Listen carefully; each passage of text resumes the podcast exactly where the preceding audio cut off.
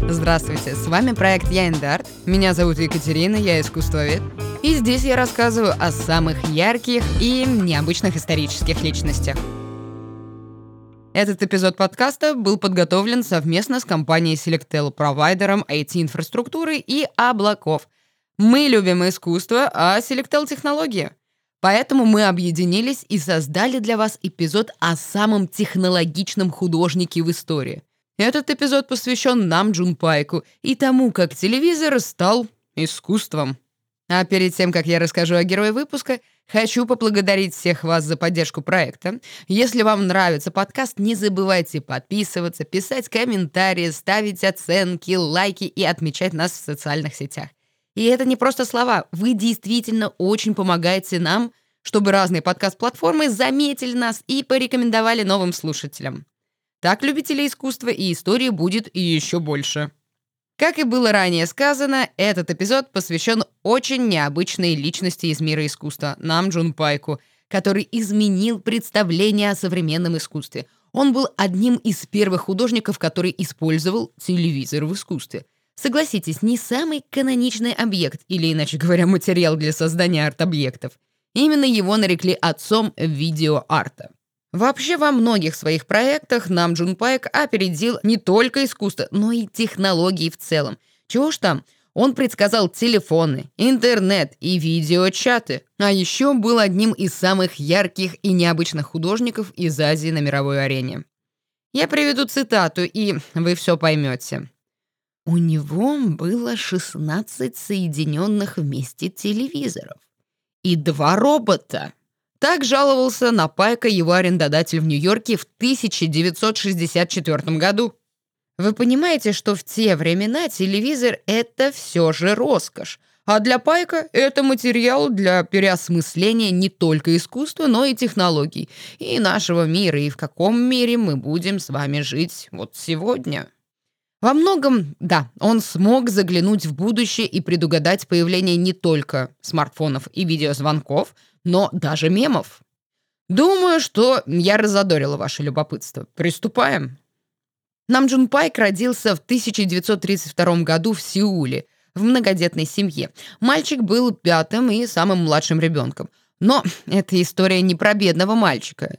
Его отец владел крупной фирмой по производству текстиля – а мальчик занимался игрой на пианино. Но в 1950-е из-за военных действий его семья покинула Корею, и так Пайк оказался в Японии, где продолжил изучение музыки и окончил Токийский университет. И что занятно, его диплом был посвящен творчеству немецкого композитора Арнольда Шонберга. Это очень авангардный композитор своего времени. Он изобрел дедекафонию, новую технику письма в музыке. И уже тут появляются первые предпосылки к тому, что Пайка будет интересовать новый взгляд на мир и жажда расширить этот мир. А для этого нужно направиться туда, где искусство бьет ключом, где находится кузница всего современного. В те времена это была Германия. И вот так в 25 лет герой наш уезжает в Мюнхен, чтобы продолжить свое образование.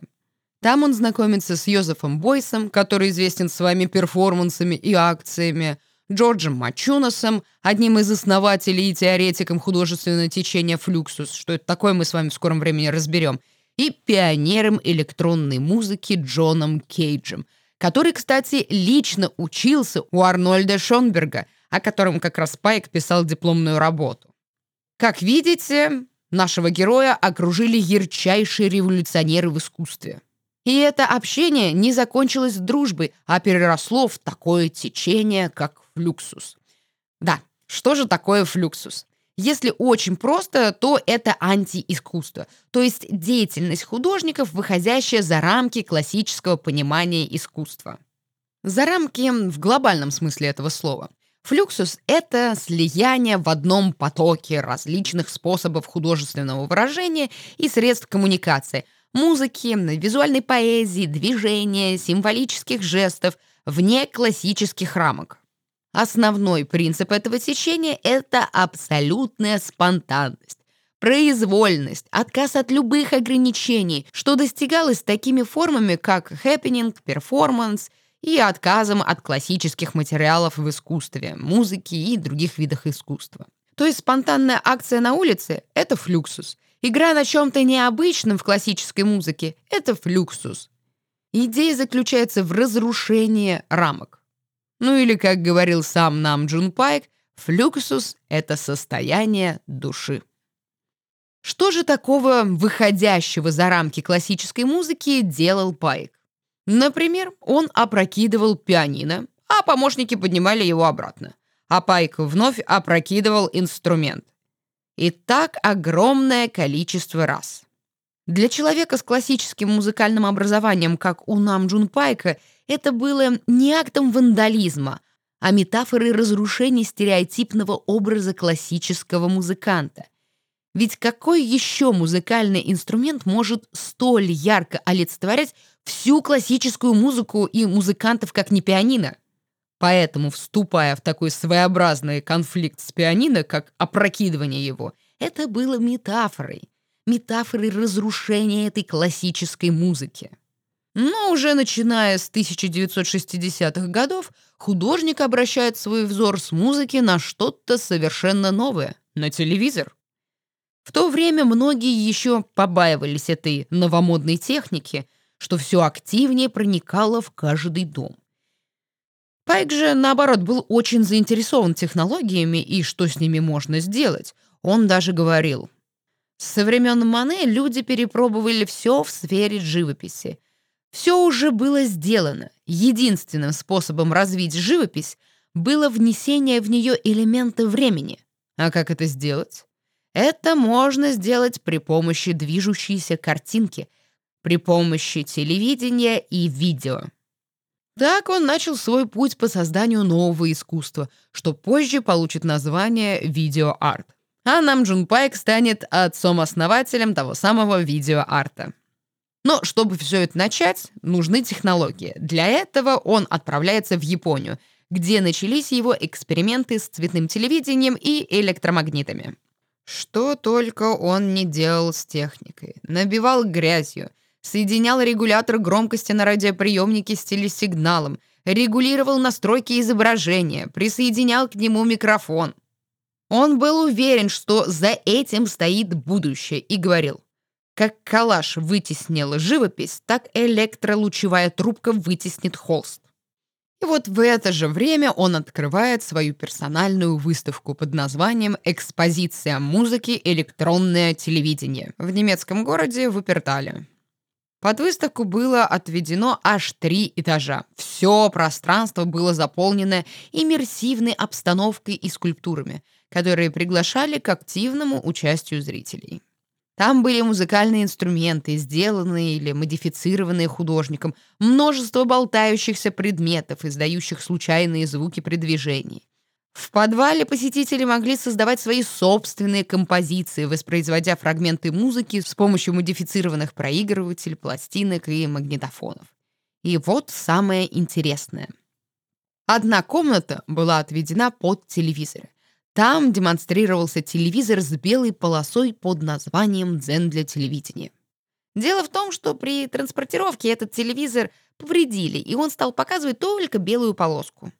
Пайк не расстроился, а переосмыслил данный объект и продемонстрировал всем телевизор, который перестал выполнять свои базовые функции — показывать развлекательную или новостную картинку. То есть он представил Телевизор не как функциональный объект, а как эстетический. В работе дзен для телевидения прослеживается не только новизна, но и эстетика азиатской культуры, не столь привычной для Европы. Обязательно загляните к нам в Телеграм, чтобы увидеть эту работу. А если сейчас нет такой возможности, то представьте себе телевизор, который поставили на бок, и на его экране по центру только одна вертикальная линия. Дзен для телевидения — это не только размышления о природе телетрансляции, но и переосмысление буддийской концепции шуньяты, то есть безупречной пустоты, иначе говоря, абсолюта. А если чуть сложнее, то шуньята обозначает отсутствие постоянного «я» у личностей и у явлений в силу их относительности и взаимозависимости. Также на этой выставке были представлены другие, исправные телевизоры, которые транслировали рекламные ролики, но картинка все равно искажалась под воздействием больших магнитов. А если их двигать, то в режиме реального времени можно было наблюдать самые невероятные метаморфозы видео. Именно так Пайк смог выйти за рамки живописи, заменив кисти и другие привычные инструменты художника магнитом, создавая живые и неповторимые электромагнитные картины. Вероятно, подобное искусство может показаться странным и непримечательным.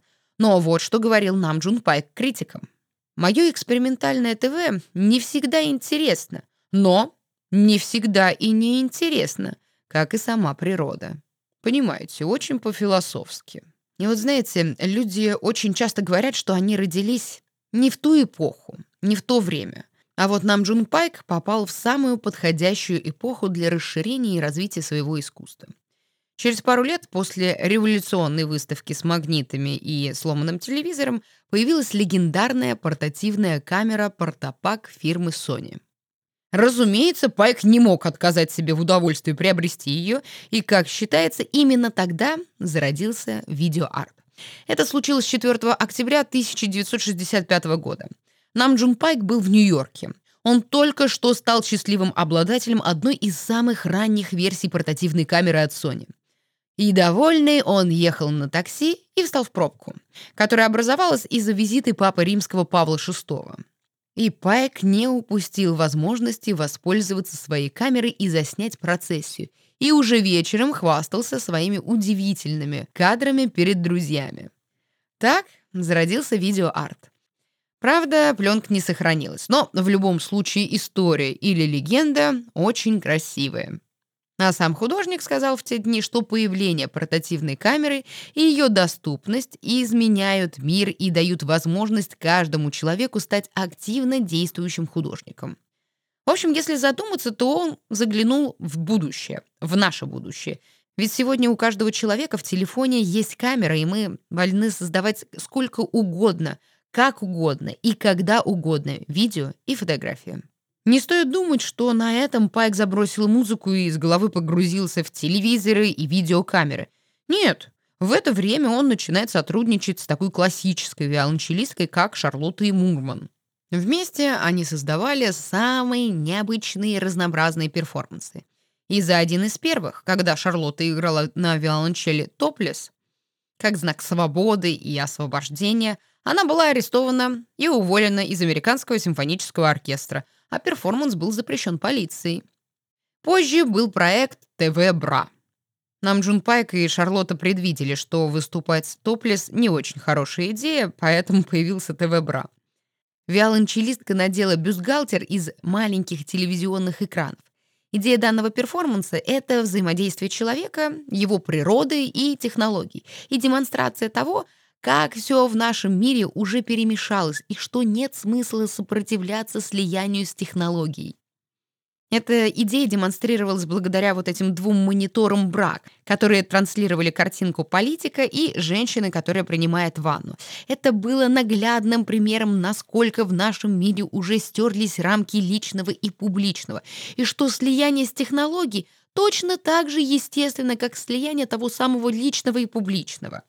И, как утверждал сам художник, используя телевизор как бюстгальтер, самую интимную вещь, принадлежащую человеку, мы продемонстрируем, как человек использует технологии, а также вдохновим людей искать новые, творческие и гуманистические способы использования технологий.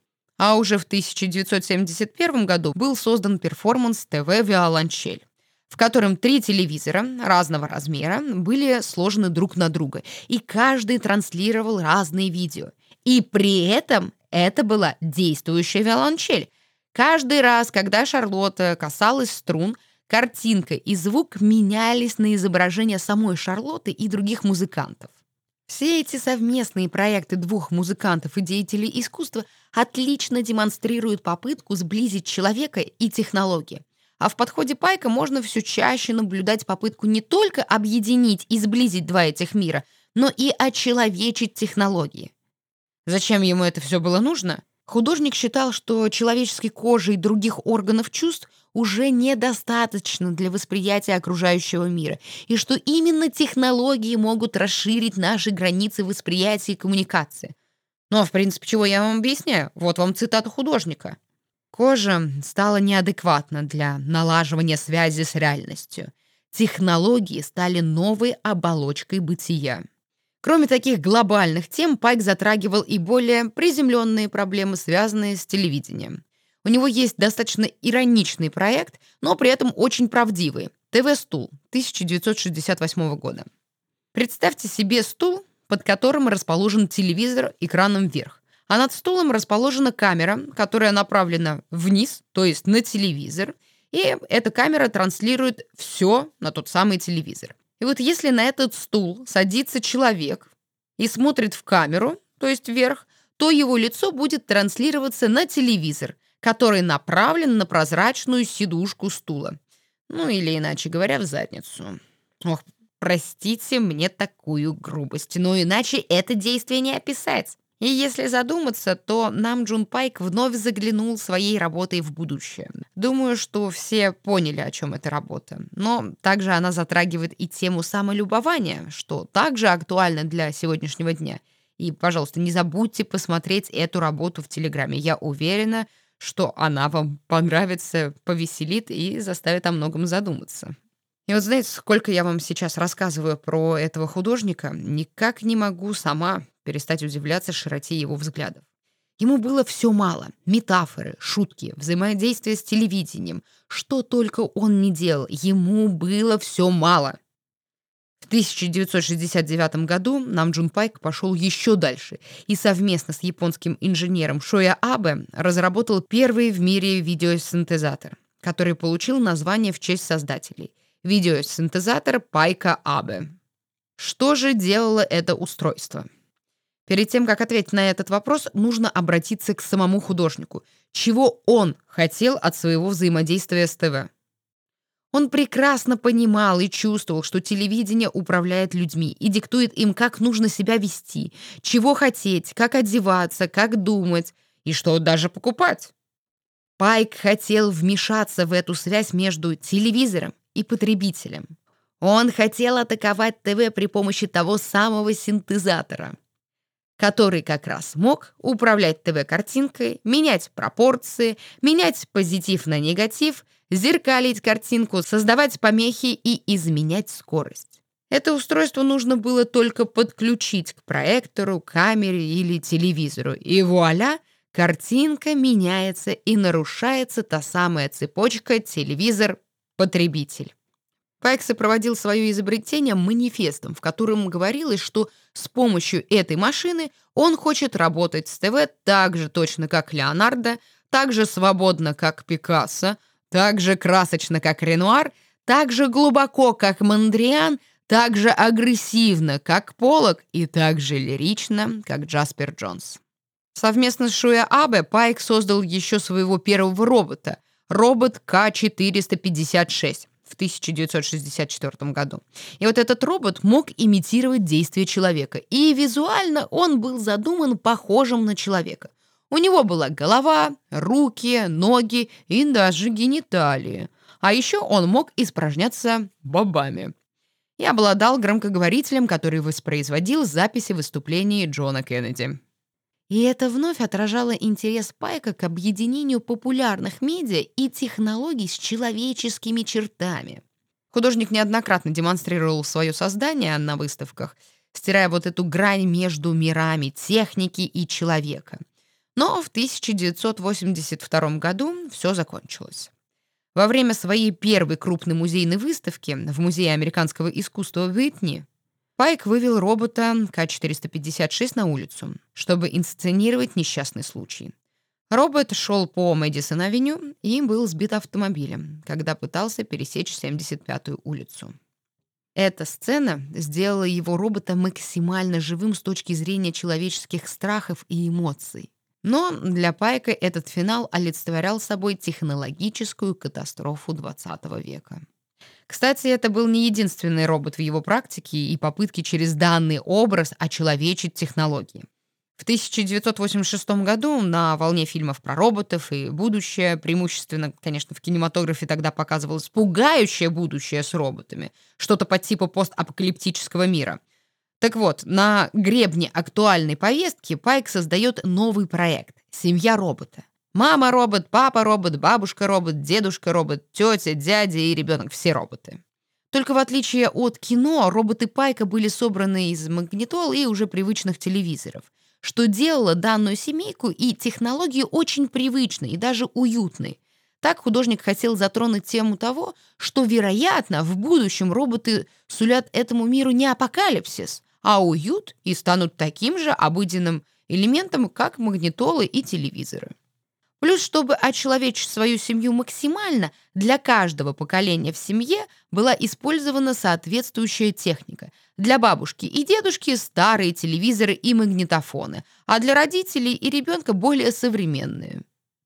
Тема с роботами во второй половине 80-х и 90-х имела большое значение в творчестве Нам Джун Пайка, так как кроме семьи он сделал серию известных людей-роботов, таких как Энди Уорхола, Джона Кейджа, Шарлотту Мурман, Йозефа Бойса, Гертруду Стайн и даже Гамлета, ну и еще много других популярных личностей, как его времени, так и прошлого. И может показаться, что искусство Пайка похоже на такую партизанскую войну против телевидения. Но на самом деле это не так. Он изучал и подсвечивал все грани новой технологии, ее плюсы, минусы, ее возможности и последствия. В одном интервью он расставил все точки над «и» касательно своего отношения к телевидению. Наша жизнь наполовину естественная и наполовину технологичная. 50 на 50. Это хорошо. Нельзя отрицать, что хай-тек — это прогресс. Он нужен нам для работы. Однако, если ты занимаешься только хай-теком, ты творишь войну. Поэтому нам нужен серьезный элемент человечности, чтобы сохранить умеренность и естественность жизни. А это значит, что нам Джун Пайк был очень уравновешенным, очень взвешенным человеком. Он не несся, сломя голову в новые технологии и в новый прекрасный мир. Он понимал, что у всего должен быть баланс. И вот так мы с вами подошли к, пожалуй, одной из самых главных работ Намджун Пайка «ТВ Будда» 1974 года. Визуально она очень простая, но если начать задавать вопросы, то их слишком много. Представьте себе фигурку Будды, а напротив нее телевизор, на котором стоит камера и повернута на Будду и транслирует на экран изображение Будды. Вот тут и начинают всплывать вопросы. Во-первых, что это вообще такое?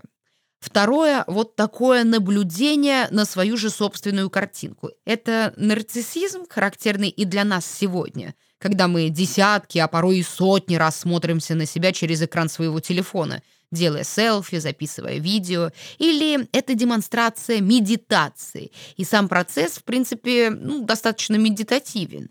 Или это все еще про телевидение и то, как оно репрезентует нас самих. Да и вообще, а что в этой инсталляции является объектом, а что субъектом? Нам смотреть на Будду, нам смотреть на камеру, на телевизор или вот на все вместе одновременно? ТВ Будда стала одним из основных направлений в творчестве художника. Он неоднократно повторял ТВ Будду, меняя технику на все более современную и придавая данной форме новые подтексты. Но что важно, основа будет всегда одна – вечный и неизменный Будда и технологии, телевидение, которые уже не остановить. Кстати, про технологии, которые не остановить. Как вы уже догадались, многие современные и обыденные для нас вещи Пайк смог предугадать. Так, например, он предвидел появление глобальных телекоммуникационных сетей. Проще говоря, интернета. Вообще Пайк реализовывал так много проектов и так мечтал о появлении такого привычного для нас интернета. И вот если бы он жил в наше время, то он точно был бы клиентом Selectel. Потому что у ребят есть облако собственной разработки и целый набор инфраструктурных сервисов, которые будут полезны для любого интернет-проекта. Например, клиенты Selectel запускают собственные соцсети, хранят данные, разрабатывают стриминговые платформы, обучают нейросети и решают множество других важных для современного бизнеса задач. Нам Джун Пайк точно оценил бы такие возможности, как их ценят клиенты Selectel. Ведь провайдер берет на себя одну из самых сложных задач – организацию и обслуживание IT-инфраструктуры.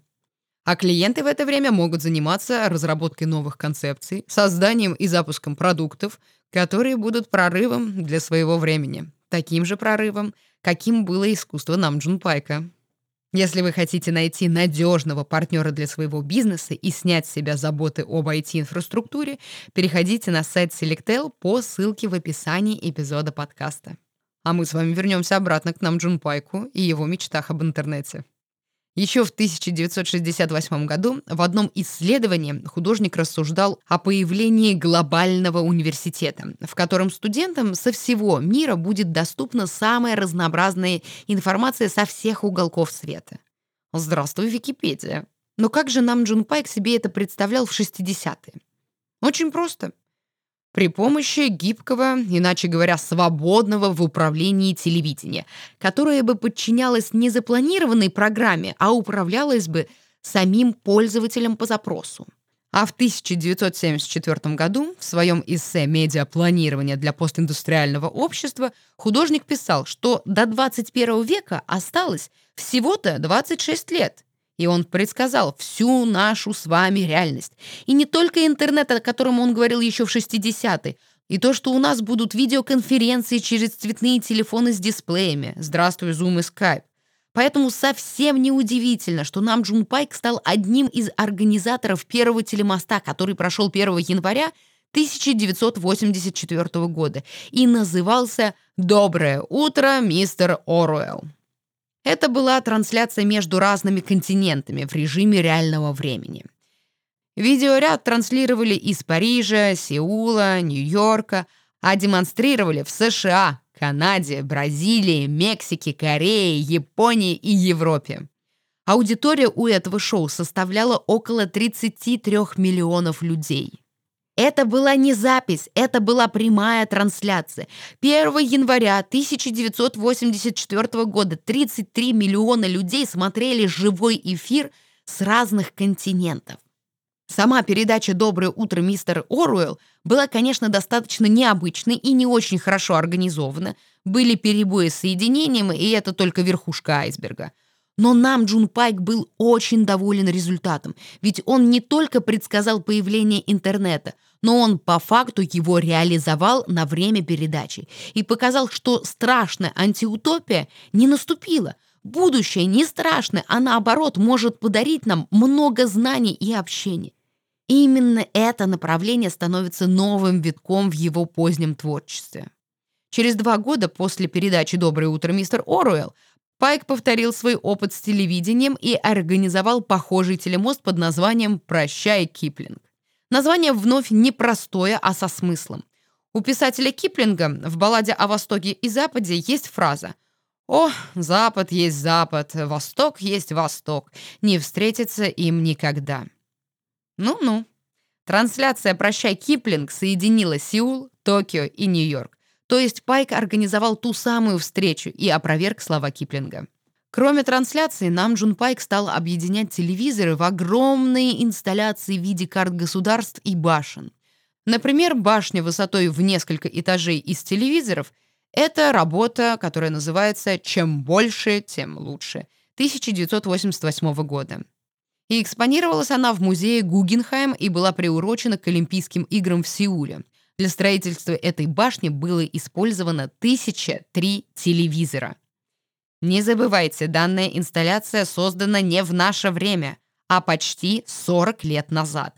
И именно в это время Пайк говорит, что в совсем скором будущем телевидение разрастется, будут специальные машины-телефоны для обмена фотографиями, видеозвонки – будут платформы для покупки в режиме реального времени, прямо из дома. И если бы он описал свою концепцию еще глубже, еще подробнее, то точно бы предсказал появление и Селектела. Ведь именно на базе их дата-центров сегодня работают многие российские интернет-магазины, онлайн-сервисы доставки продуктов и другие проекты, о которых писал художник, которые он предсказывал. Ну а одной из последних работ Нам Джун Пайка, которая буквально подвела итог 20 века, стала работа «Электронная супермагистраль. Континентальная часть США, Аляска, Гавайи» 1995 года. Представьте себе карту Америки, только вместо привычного зеленого рельефа Пайк собирает свою Америку из телевизоров и делит ее неоновой лентой на штаты. Но эта работа уже не про телевидение, а про ту самую информационную магистраль. Так каждый штат представлен не просто телевизором с веселой картинкой. На телевизорах каждого штата транслируется что-то, что ассоциировалось бы именно с этой территорией. Актеры, продукты, клипы или фрагменты из фильмов. Как признавался сам нам Джун Пайк, я использовал термин «информационная супермагистраль» в исследовании, которое написал еще в 1974 году. Тогда я подумал, если ты создаешь магистраль, люди непременно изобретут машины. Это диалектика. А если ты создаешь электронные магистрали, что-то должно произойти. К сожалению, уже на следующий год после работы «Супермагистраль», это в 1996 году, художник пережил инсульт из-за которой его частично парализовало, и он уже не мог заниматься такими масштабными инсталляциями, как супермагистраль. Но, несмотря на это, он продолжил преподавать и даже продолжил художественную деятельность. И застал масштабную ретроспективу своего творчества в музее Гугенхайм в 2000 году, вступив в новый век, о котором так много писал и предсказывал. Экспозиция его работ заняла практически все здание музея. Он создал невероятное количество уникальных и потрясающих работ за время своего творчества. Но мы постепенно подходим к концу. В начале 2006 года нам Джун Пайка не стало, в возрасте 73 лет. Он не только создал новое искусство, расширил его. Нет, он уничтожил все рамки и представления об искусстве. А также он предсказал будущее. И невероятно точно и успел даже заглянуть в это уникальное и удивительное будущее, в этот 21 век технологий. Ну и перед тем, как попрощаться до нового выпуска, хочу еще раз поблагодарить партнера нашего выпуска, компанию Selectel, потому что рассказать вам об этом невероятном художнике была именно их идея. Кажется, получилось отлично. Ну а почему они предложили такого технологичного художника? Так это потому, что Selectel — это провайдер IT-инфраструктуры и облаков. Переходите на их сайт по ссылке в описании эпизода и обязательно подписывайтесь на телеграм-канал Selectel. Там можно читать свежие новости про IT. Спасибо вам всем огромное, что дослушали этот выпуск до конца. Не забывайте делиться выпуском с близкими, ставить лайки, сердца и оставлять комментарии. До новой встречи и новой уникальной исторической личности. С вами была Екатерина и проект Я Эндарт. До свидания.